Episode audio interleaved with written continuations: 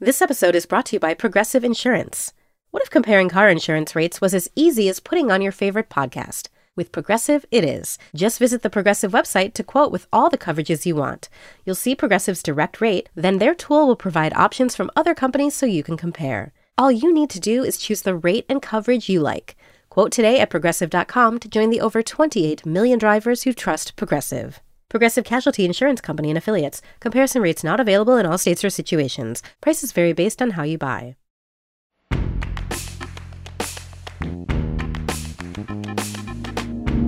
This is The Writer's Voice, new fiction from The New Yorker. I'm Deborah Treisman, fiction editor at The New Yorker. On this episode of The Writer's Voice, we'll hear Bryan Washington read his story Heirlooms from the August 3rd and 10th, 2020 issue of the magazine. Washington's first story collection, Lot, was published in 2019, and his first novel, Memorial, from which this story was adapted, will come out in October. Now here's Bryan Washington.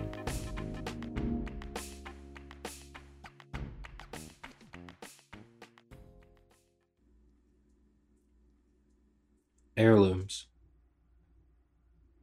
It's still dark when I wake up, the morning after Mike leaves, but Mitsuko's mincing shrimp.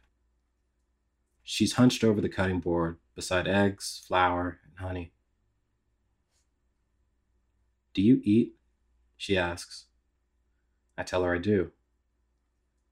We don't say shit while she's working. Mitsuko blitzes everything in a food processor, drops the mixture in a skillet, dabbing everything with soy sauce, folding the batter gradually. I take my meds, watching her do all this, and she ignores me the entire time, working at her own pace. When I sit on the sofa, Mitsuko stops rolling. I stand to set the table, and she starts rolling again. Once she's finished, she fills a bowl with some pickled cucumbers and puts an omelet on a plate, leaving another one out for me. We eat hunched over the counter, hip to hip. So, Mitsuko says, how long have you been sleeping with my son? Or is it casual? Not really, I say.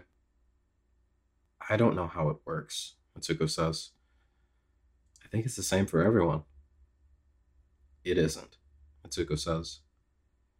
She says, I'm sure you can tell that Michael and I are very close. We've been together for four years, I say, more or less. More? Mitsuko asks. Or less? A little more, I say. But just a little, she says. Mike's better with numbers, I say. It occurs to me that my posture is entirely fucked up. Mitsuko's is impeccable, even at a lean. So I straighten up, and then I stoop and Mitsuko raises an eyebrow. She snorts and says, My son cannot be worse with numbers. After that, we eat in silence. Scattered Spanish filters in through the window. The kids next door kick a soccer ball against the wall until their father, a big Venezuelan dude, steps outside yelling, asking which of them has lost their fucking mind. While Mitsuko's focused on her food, I really look at her. It's clear that at one point, she was a startlingly beautiful woman. Then she meets my eyes. I blink like something's in them. She says, I realize that this must be strange for you too. No, I say, it's fine. So you're a liar, Mitsuko says. I'm being honest, really. I'm fluent in fine, Mitsuko says. Fine means fucked. Did my son tell you how long he'd be gone? A month? I say. Maybe two? I don't know. We didn't talk too much about it. Of course not. But did he tell you? Tell me what? How long he'd be gone, I say, or that he was leaving. Mitsuko cracks her knuckles on the counter. No, she says. My son neglected to give me that information. But this could be a good thing. I needed to get out of Japan for a while. No sense in rushing back to Tokyo to look at a dying man. So, I ask, you're staying here? Until Mike gets back? My voice cracks just a bit, but Mitsuko hears it. She grins. Would that be a problem? She asks. No, I say. That's not what I meant. Then what did you mean? I'm sorry, I say. I really was just asking. Mitsuko crosses her arms. She leans on the counter, and her hair slips down her shoulders. I make a point to slow my breathing, to let my shoulders droop just a bit. Then I think staying here is exactly what I'll do, Mitsuko says. I could use the time off. Your place is filthy, but it'll work until Michael makes it back. And that's absolutely okay, I say, totally perfect. Remember, Mitsuko says, you're the one who let him leave. You're right, I say. I'm the one who let him leave. How generous, Mitsuko says, but then she doesn't say anything else. Once she's finished her plate, she drops it in the sink. She turns on the faucet, reaches for mine. The omelet was delicious, the sort of thing Mike would cook, because he has always done everything in the kitchen, and I think that this may have been the problem to begin with. Nice chat, Mitsuko says, and I apologize, but I'm not sure why. Here is the root of the problem. Our problem. In bed, before we fucked, the night before Mike flew to Osaka to visit his father, a man who left the States when his son was a teen, a man whose voice Mike hadn't heard in more than a decade, a man who was fighting cancer with no hope of recovery, only for his son to volunteer to nurse him into his deathbed he asked if I thought we were working. What the fuck kind of question is that? I asked. Working? Are you saying we're done? Right after we bring home your fucking mother from the fucking airport? To visit you? I'm asking a question, Mike said. That's all. Just say it. Don't be a little bitch. Ben, I am literally only asking what you think. I think you should just come out and say what you're trying to say, I said. If you think we're done, just say it. I'll pack my shit tomorrow. It's not that simple, Mike said, and then he put his face in his palms. But it is, I said. You are the one who's been fucking around, I said. This again? Mike said. Yes, again, again, and again, and again. And now you're leaving for who the fuck knows where who the fuck knows how long. You're not being fair, Mike said. That isn't fair. It's my dad, who you couldn't give a fuck about. That won't fucking matter when he's dead. We'd been whispering. We hadn't looked at each other. I felt Mike's body relax beside me. Look, Mike said, just because something isn't working doesn't mean it's broken. You just have to want to fix it. The want has to be there. Tell me, I said, do you want to fix it? I guess that's what I'm trying to find out. That evening, Mitsuko's cooking potatoes, an okayu, and a sliver of fish. She sets a bowl aside for me, with some scallions dashed over the porridge. Then she sips tea by the counter, and I drink water like a drowning man and I never see her take a pill or check her blood pressure or anything else. So, I say, how was your day? How was my day? Mitsuko says. My son leaves the country the morning after I arrive, she says. He leaves me with I don't know who for I don't know how long, she says. I haven't seen him in years, she says, and he's off looking for my ex husband who is rotting from cancer as we speak. My day was fucking phenomenal, Mitsuko says. When she's finished, she slips on a jacket and shoes. I don't ask where she's going. I won't make the same mistakes twice. It's how our first week together passes. I drive to my gig at the daycare, and I come home to set the table, and Mitsuko eats at the counter while I chew beside her, and afterward, I wipe everything down while she hits the dishes. Otherwise, we mostly keep to ourselves. It's probably better that way. But I've learned a few things, little things.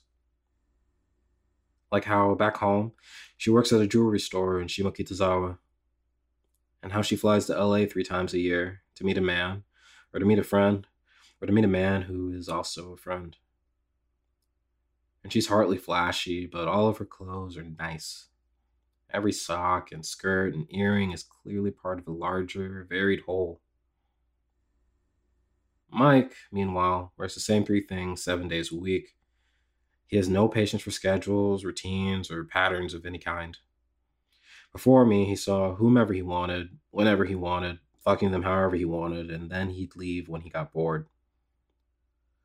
Living with Mitsuko is, in other words, entirely unlike living with her son, whose gayness she is comfortable with, or at least not entirely uncomfortable with, or at least less disagreeable about than my own parents. Probably. When Mitsuko asks about laundry detergent, I tell her it's in the cupboard under the sink. When she asks where we do laundry, I point to the laundromat across the street. When she asks where we buy groceries, I give her a few names, but she looks skeptical at all of them. Will they have natto? She asks. I say that the H Mart just might.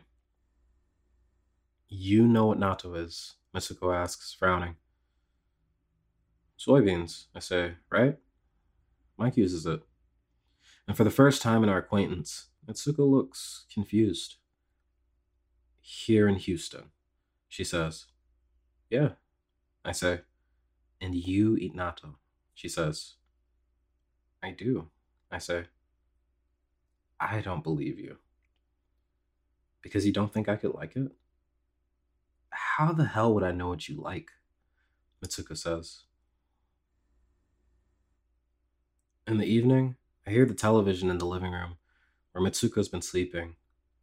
She's scrolling through movies until she settles on War of the Worlds, and I listen as Tom Cruise chases after his son. The kid's gone to join the resistance or some shit.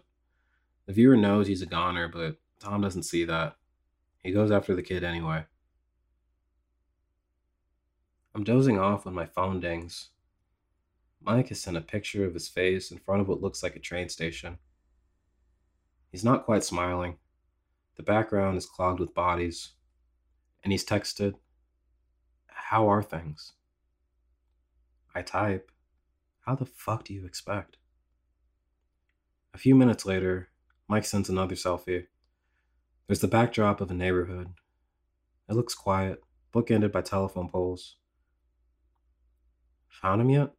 I type. Yeah. And? He's doing fine.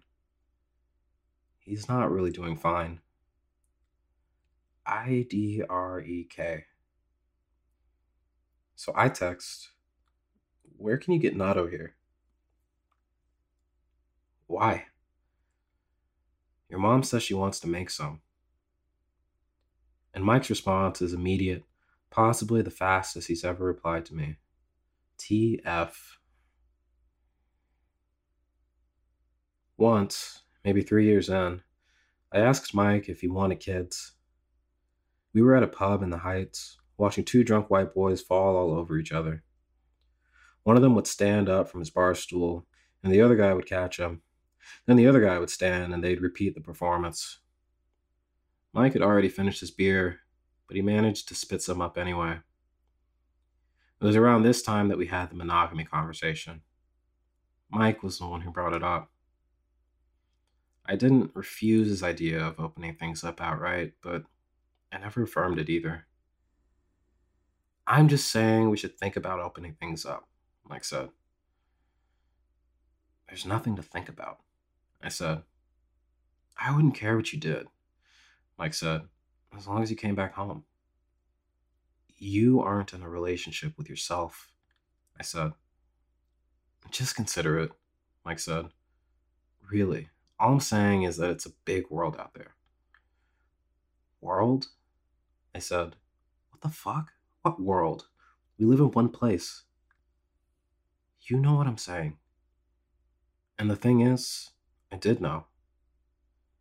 I knew. And I thought about it.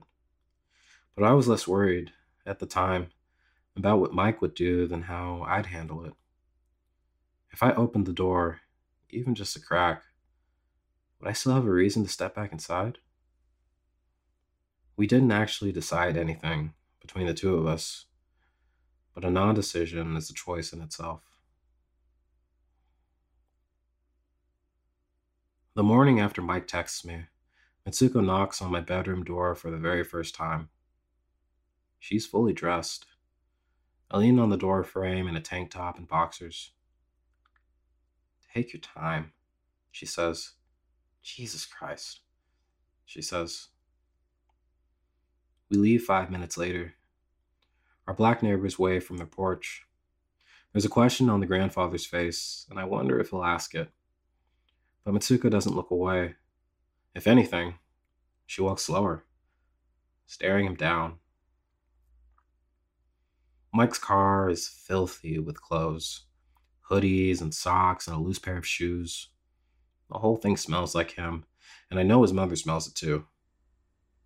When I toss a pair of shorts behind us, she grunts, and there's a jockstrap in the back seat, and I pray to no God in particular that she doesn't spot it. We've pulled out of the neighborhood when she asks, You're sure they'll have what I need? They should, I say. You and Mike make the same things. Maybe similar, Mitsuko says. Not same. We drive past the locals beginning their day. Whole swaths of Houston look like chunks of other countries. There are potholes beside gourmet bakeries, beside taquerias, beside noodle bars, copied and pasted onto a tinted landscape. At a stoplight, these two smiling dudes walk a toddler across the street, each holding one of her hands. One of the men is white, the other one's brown. They look like something straight out of Outsmart. I glance at Mitsuko, and her face doesn't tell me much. So, she says, You're black. You noticed, I say. Just barely, Mitsuko says. And how did you find my son? Accidentally? I say. Let me guess. It was Grindr. It wasn't. You found my son on the internet. No. We met at a get together, I say. An acquaintance introduced us. Sure, Mitsuko says. After the couple crosses the road, their daughter looks up at them, beaming. She is the happiest that a child has ever been, ever. If Mike had seen them, he'd have feigned some sort of choking, or honked his horn, or he'd have grown sober, not saying much at all. Two years in, my sister met him accidentally. It happened on Halloween at a bar off Westheimer in the thick of Montrose. I'd wandered away from Mike to take a piss, and when I made it back to the table, Lydia was stirring her coke beside him. She wore some witchy get up, a costume with too many straps. Mike had on a toga. I'd gone as myself. I was just talking to Mark, Lydia said. You didn't say you had a little sister, Mike said. They went on like that, back and forth. Lydia ordered more drinks, when I asked if she didn't have a date to get back to, she smiled and told me she'd just have to reschedule it. This, she said, was special. She'd never meet her baby brother's boyfriend for the first time again. Lydia was Mike's age, a few years older than me. She wrote copy for the Buffalo Soldiers Museum downtown, and if you told her you didn't know Houston had one of those, she'd smile at you and ask how many black friends you had, or if you had any at all. But that evening, she played it cool, laughed at our jokes, paid for more beer. Just before last call, Lydia gave Mike her number. Wow, Mike said. This is a first. Life is long, Lydia said. Cheers, Mike said. Later that night, Lydia texted me. He's funny, she said. Too funny for you, she added. Another thing. On Sunday mornings, Mike drove us from market to market all over the north side. He juggled onions and guanabana and garlic and pineapples. He haggled with vendors in his shitty Spanish, and in the evening he'd cook three versions of the same fucking meal. I'd take a bite of one, and then a bite of the second. Then Mike would motion me toward the third. I usually went with the second. Mike said that this was practice for him. He'd been working at the cafe for years, and he was getting a little sick of its menu. He called it limiting. This, he swore, was how he'd get better. And I told him that not everyone did this. And he said there was a reason for that. I didn't grow up with their palates, he said. They can assume a lot of shit that I can't. So you force it on me, I said, down my throat. You'll miss it when it's gone, Mike said. Our local H Mart is, inconceivably, closed, and the next grocery store I take Mitsuko to is objectively filthy. But there's not a. There's also a metal detector by the entrance. A fried chicken vendor in scrubs sits beside the doorway. Older women and their grown children finger carrots, and a little girl wandering the aisles wears a bunch of parsley like a crown. I drift around looking for a shopping cart, I find one with three wheels. We end up filling the whole thing, and also Mitsuko's basket, and also the crooks of her elbows. At the register, I feel for my wallet, and I wait for Mitsuko to stop me. But she doesn't. So I slowly pull out my card, and that's when Mitsuko plucks a bill from her bag, shaking her head. The girl behind the register laughs, tugging at a braid. Just like a nigga, she says isn't it? Mitsuko says. And then, hours later, Mitsuko's chewing vitamins when I make it back to the apartment from work, and I'm ducking toward the bedroom when she calls my name. Can you cook a chicken? She says. You mean boil it? I say. I meant what I said. Like frying wings? Absolutely not, Mitsuko says. Come here. She's more comfortable in Mike's kitchen than I've ever been. He arranged everything to his liking, but Mitsuko's reorganized all of it. Everything in the drawers, all of the ladles and spatulas and sticks. The bowls were a certain way, and now they are not. Plus, all of Mike's spices and the utensils. I never knew where he kept his chopsticks, they just materialized whenever he needed them. The place looks unrecognizable, She's flipped it on its head. It's entirely disorienting, but for once I can actually settle in. Mitsuko grabs the chicken by one leg, balancing the other with a cleaver. In one fluid motion, she slices the bird in half. Jesus fuck, I say. Quiet, Mitsuko says. She proceeds to break down the carcass, bone by bone, stuffing the remains in a pot on the stove for stock. When she's finished trimming the fat, she shakes each piece with a flick of her wrist. Her seasonings are lined up. She douses the meat in what looks like a pool of salt. But she doesn't say shit about it, and eventually she pirouettes to the side, flinging the pieces into a pan. They sizzle like a sheet of rain. If I were at home, I would have marinated this. Mitsuko says. But I'm not at home. When the meat's cooked, Mitsuko sets two bowls on the table. That's new. I sit across from her. We eat, mostly in silence. Did you get that? Mitsuko asks. Well, I say, bits and pieces. She looks me over a little coolly. That's all right, she says. You're going to learn. You have to, she adds. Mike texts me that night. His father's doing worse. Worse? I reply. Can't sleep, won't eat, breathing heavy, Mike writes. I'm sorry. You didn't put it inside of him. When I ask Mike what the next steps are, he tells me that they don't know yet. He tells me his father is stubborn, but the one certainty Mike has is that he's glad he flew over, or he thinks that he's glad, or he can't really imagine not having flown over. It's too much to parse on a screen. I tell Mike that I dismembered a chicken with his mother. Mike writes, question mark, question mark, question mark. I know, I text. I'm shocked. You enjoy it? I survived. Huh. Think you'll try again? We'll see. I wait for Mike to ask about his mother or how we're doing in Texas, but he doesn't. The dots on my screen appear and disappear and reappear, but nothing comes through. So I ask him how he's doing, how he's really doing, and he sends me a selfie. He's shaven, wincing in the photo. I can see his whole face for the first time in a year. When I'm up the next morning, Mitsuko's already gone. Her jacket is gone.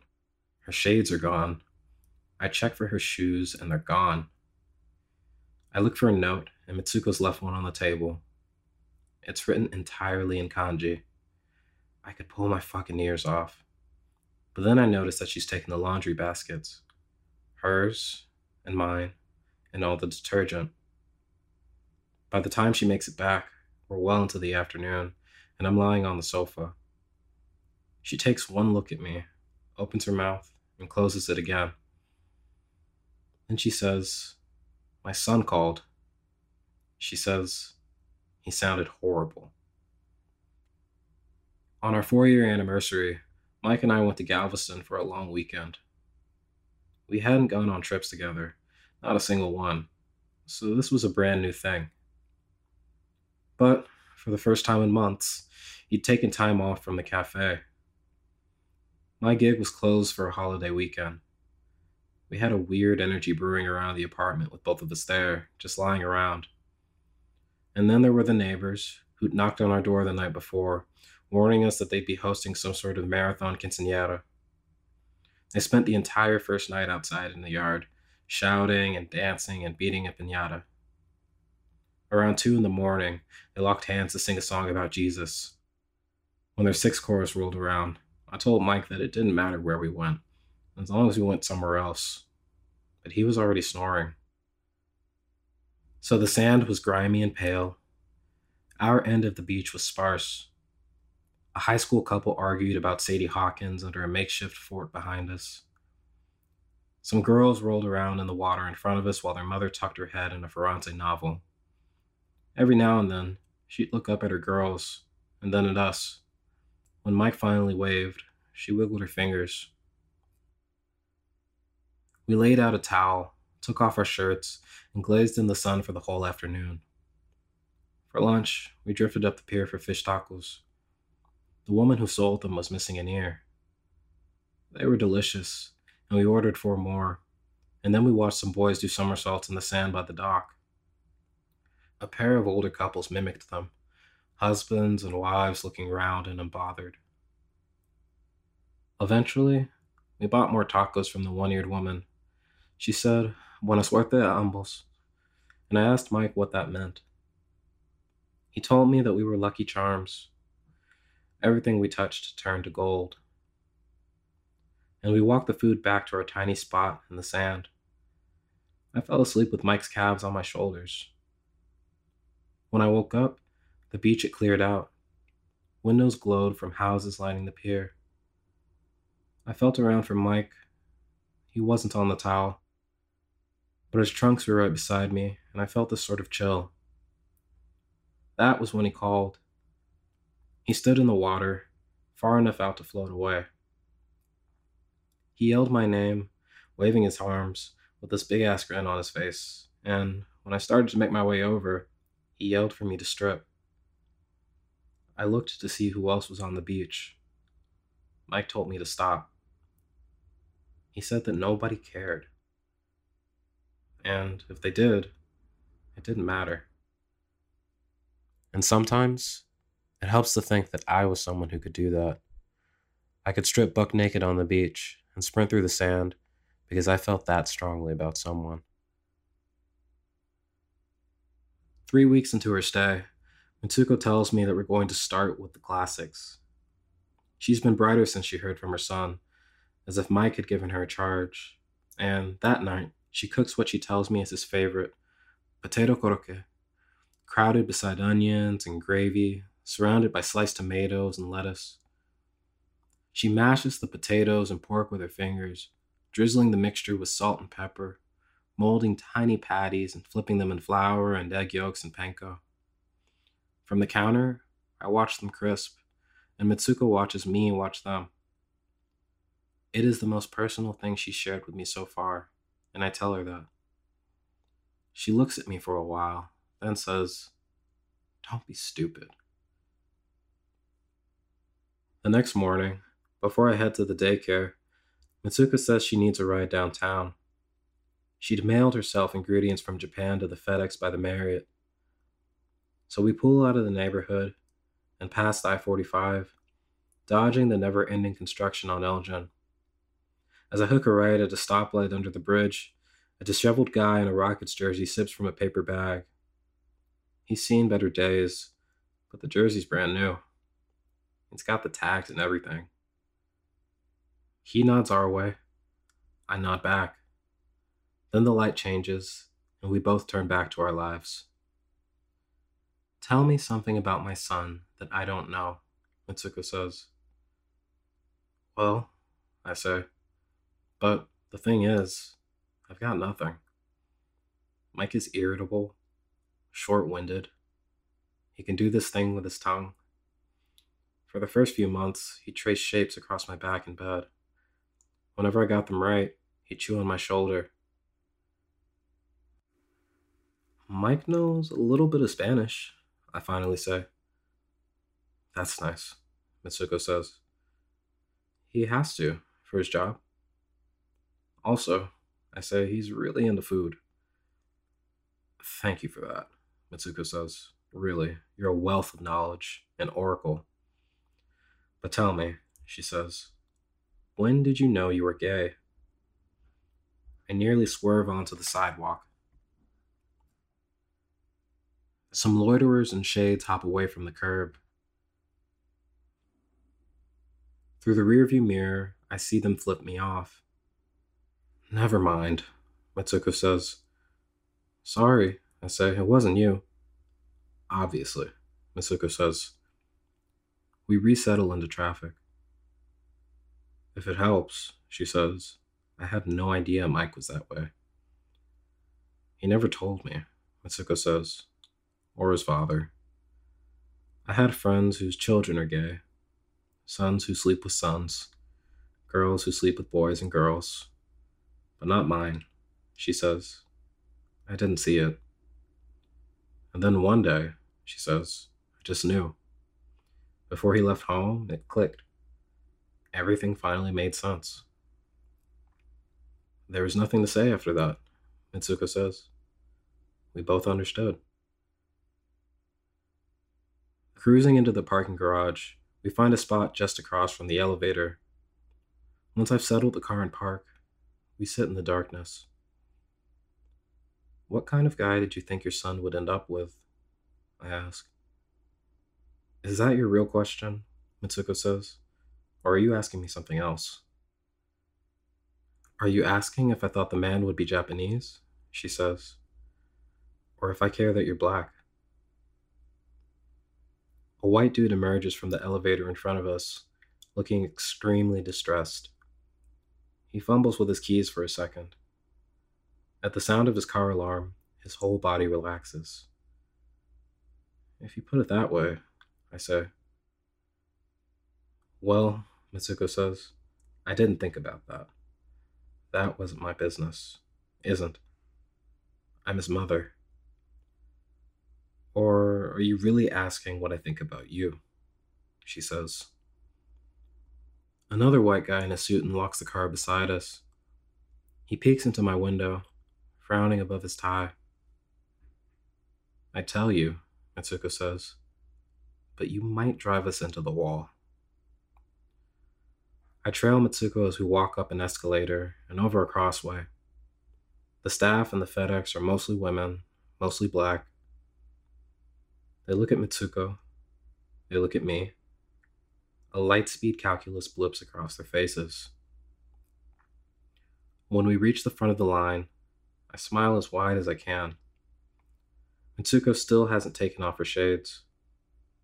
She hands one woman a card and receives an armful of envelopes. When she's asked if she needs a bag, Mitsuko declines. That's what he's for, she says, nodding at me. My kind of woman, a lady behind the counter says, chuckling. On the drive back, I ask Mitsuko what her home in Tokyo is like. She raises an eyebrow. Quiet, she says.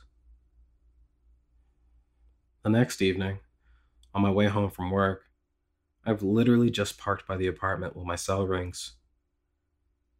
Ben, Mike says. God fucking damn it, I say. It's been a minute, Mike says. I agree that it has. Just over a month. One of our black neighbors is sitting on the porch.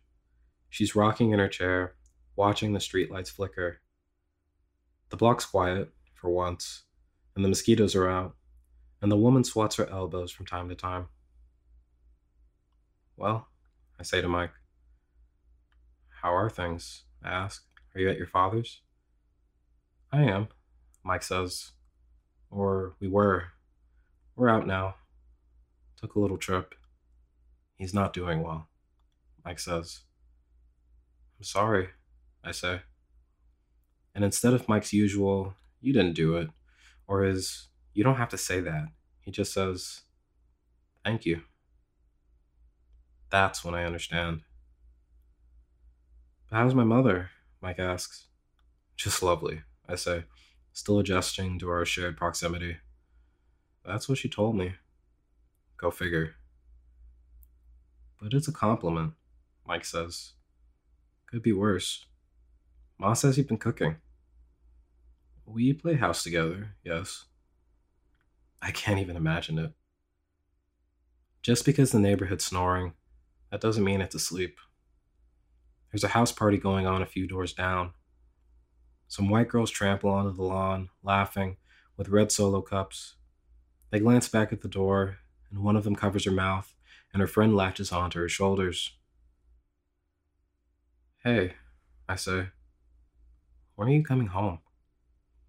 Scattered voices slip through the phone, and also the sound of motion. For Mike, it's midday. That's the question, isn't it? Mike says. It is. Mike asks if I want him to come back, and I don't say a word. We're both silent, both holding the line. I owe him a lot, Mike says. Not everything, he says but I think I should see him through this. You know? I know, I say. So when he's gone, Mike says, I'll come back. When he's gone, I say, you'll come back. The white girls stumble into the grass, laughing all over each other. The streetlights keep flickering. A chill settles in, and our neighbor, as if snapping out of a reverie, smiles and waves my way putting her whole shoulder into it. And you? Mike says, How are you doing? The other day I saw a pigeon fly away with some cash. I say, Go figure. It's probably for booze. You think so? Duh, Mike says. Don't overthink it. I shut the door behind me as quietly as I can, but Mitsuko's already asleep on the sofa. There's a bowl of rice on the counter, covered with a paper towel.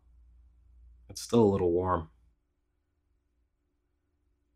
Another week passes, and another week after that. And then, nearly two months in, it's astounding how little Mitsuko and I have talked about her son. When I tell her this, she shakes her head. What is there to discuss? She says. What could you possibly tell me? I asked you once already and you gave me nothing. He came out of my body, Mitsuko says. He's a homosexual. He left his mother with a stranger. I've already got everything I need to know. She's sitting at the table, scrolling through her tablet. I'm in the kitchen, leaning over the stove. I don't know, I say. Exactly, Mitsuko says. You don't, so don't worry about it.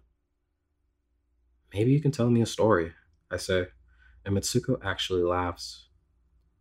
A story is an heirloom, she says. It's a personal thing. Okay, I say. You don't ask for heirlooms, they're just given to you. Okay, okay. Check the rice, Mitsuko says. I figure she's just cutting me off, but then I look at the stove and it's bubbling.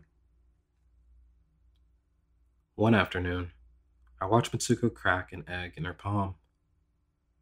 I think it's a fluke, but then she does it again. Wait, I say, wait. What? Mitsuko says. How did you do that? Do what? Mitsuko gives me this look like she's entirely exasperated. But then she does it again, executing the cleanest of breaks. A little later, I text Mike, thinking he'll just be starting his day. After Mitsuko and I finish an elaborate collaboration, udon cooked in a hot pot, beside aburage and kamaboko and spinach and two chicken legs. When Mitsuko cracks an egg into the pot and tastes a spoonful, she actually doesn't grimace. It's edible, she says. Really? Really. Once we brought everything below a simmer, I take some photos. All of them are blurry. But when I send them to Mike, he responds immediately. Nice, he says. Mike has never, not once, used an exclamation point in our correspondence. Ever. He's not one of those people. I ask if he's all right. The next message he sends takes a little longer to arrive. No, he says. No? It's happening, he says. And I stare at the phone. I don't need to be told that there's nothing I can say to make it better. Mike went to find his dying father, and now his father is dying. That sucks, I say. Thank you, Mike says. For what? And after a pause, Mike writes, for not apologizing. And then, immediately, I'll call soon. Everything will be okay, he says. I promise, he says, and that's what I take to sleep with me. Mike's never promised me anything, only delivered or didn't. He always said the promises were only words, and words meant only what you made them mean. It's just past midnight when I hear rustling. I slip on basketball shorts, some sandals, and dip into the living room. Mitsuko's sliding into a jacket and her pair of graying sneakers. She gives me a look when I cough in the hallway. You can come, she says, but keep your mouth shut. We walk to the next street over, and then a few blocks more. The air is mild for Houston, a little too crisp for February. Plodding behind Mitsuko on the sidewalk, I wonder what we look like to anyone watching from a window. Eventually, we stop in front of a church. Something something Methodist. I look at Mitsuko and then at the signage, and she waves me over to the door. There's a light on by the pulpit, but otherwise the place is empty. The aisles are cleared. The seats are clean. The church's windows are stained with various highlights from the Old Testament. When we reach the pulpit, Mitsuko takes to her knees. I feel ridiculous standing behind her, so I settle next to her. We stay like that for a while. Mitsuko mutters gently, quietly, in Japanese. Her hands are clasped. Her head is bowed.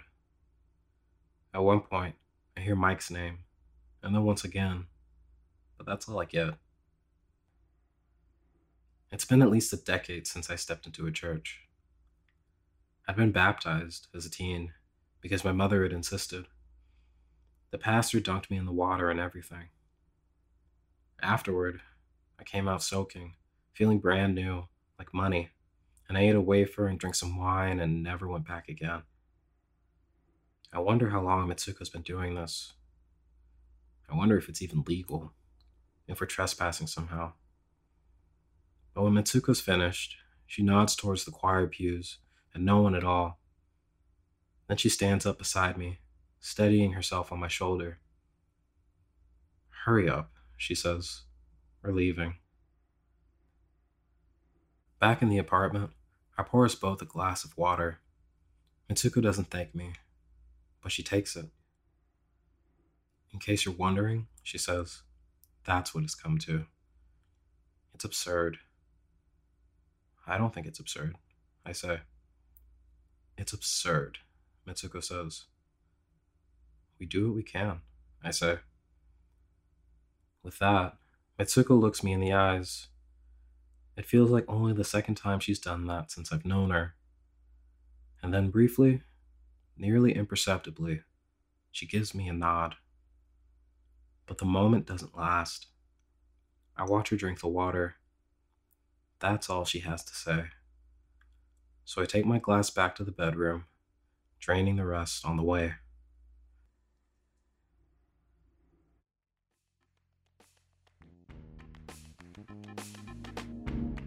That was Bryan Washington reading his story Heirlooms. He's been publishing fiction and nonfiction in The New Yorker since 2018. You can hear more New Yorker fiction read by the authors on NewYorker.com and on the New Yorker apps available from the App Store or from Google Play. On the New Yorker Fiction Podcast, we invite writers to choose stories from the magazine's archives to read and discuss. This month, Allegra Goodman reads No Place for You, My Love by Eudora Welty. You can subscribe to that and other New Yorker podcasts by searching for The New Yorker in your podcast app. Tell us what you thought of this podcast by rating and reviewing The Writer's Voice in Apple Podcasts. Our theme music is by Jordan Batiste and Ross Michaels of North American Plastics. The Writer's Voice is produced by Michelle Moses. I'm Deborah Treisman. Thanks for listening.